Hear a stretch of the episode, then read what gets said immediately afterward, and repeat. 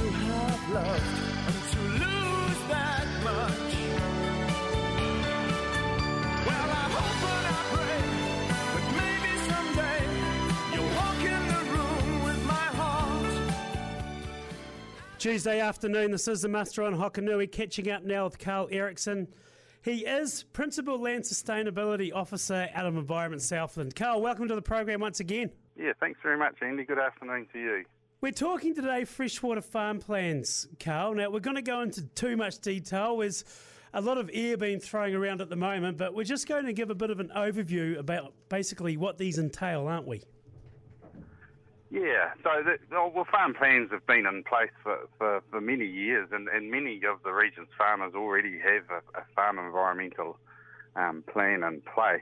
Um, so for many, it's not, it's not a new thing. Um, it's just now that uh, the, the freshwater farm plans are going to be um, a regulated thing now. So what they do, though, the, the, the farm environmental plan sets out on farm actions really that can be taken by a farmer to help help reduce that contaminant, uh, the contaminant burden that's coming from from the land. So things like um, you know nitrogen in the urine patch and, and sediment through um, through you know um, pulverisation of soil and things like that. FEP set out a, a plan that a farmer can take action so that those sorts of things can get reduced. Um, uh, you know, those sorts of emissions can be reduced uh, from a from a farm plan.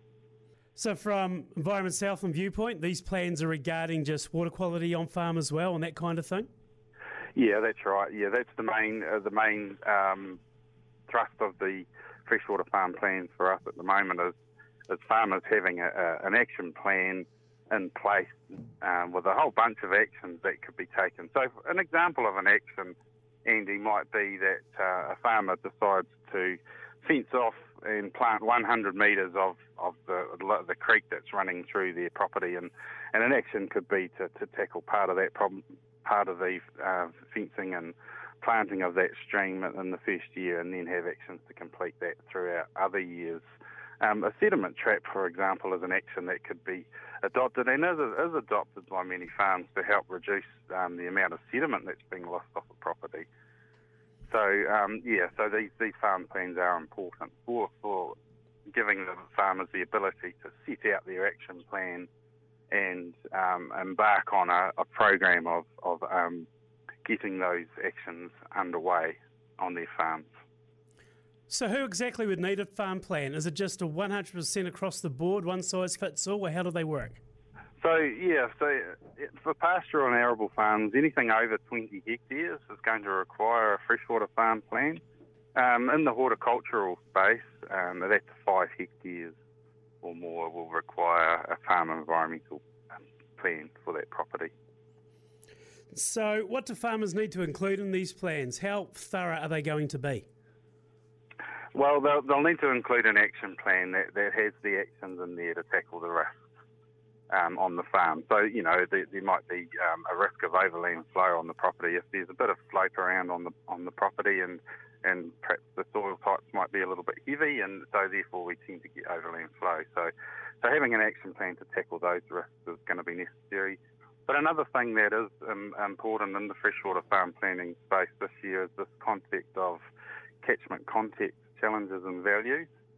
So, what catchment context is is, is, um, is information about the catchment that a farmer can use um, to also help them formulate their actions. And so, so for example, um, the context is a, a, part of it is provided through physiographic zones and soil information.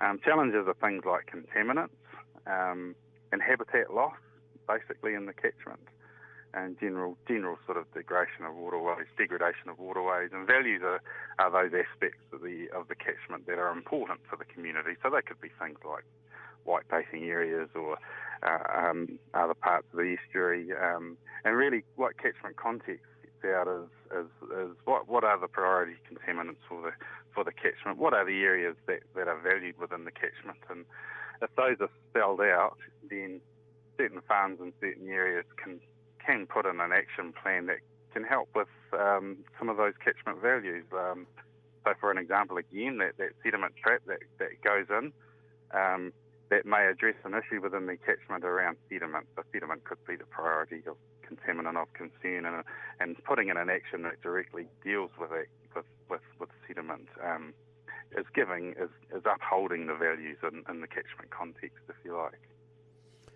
As far as in the term of paperwork on farm at the moment, Karl, and what is being proposed over the next couple of years, um, how often would you have to renew your freshwater plan, for example, in the context of everything else going on? Yeah, so, so the, first of all, the regulations, they come into effect uh, on, on, the 1st of, of, of, August for the Aparima catchment.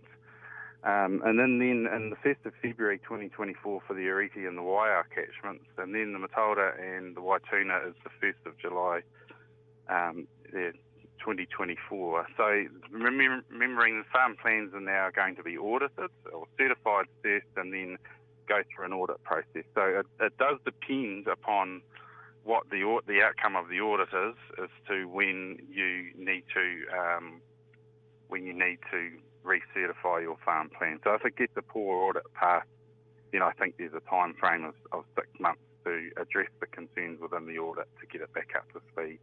And of course, the better audit outcomes, the longer it is in between um, the need for certification again.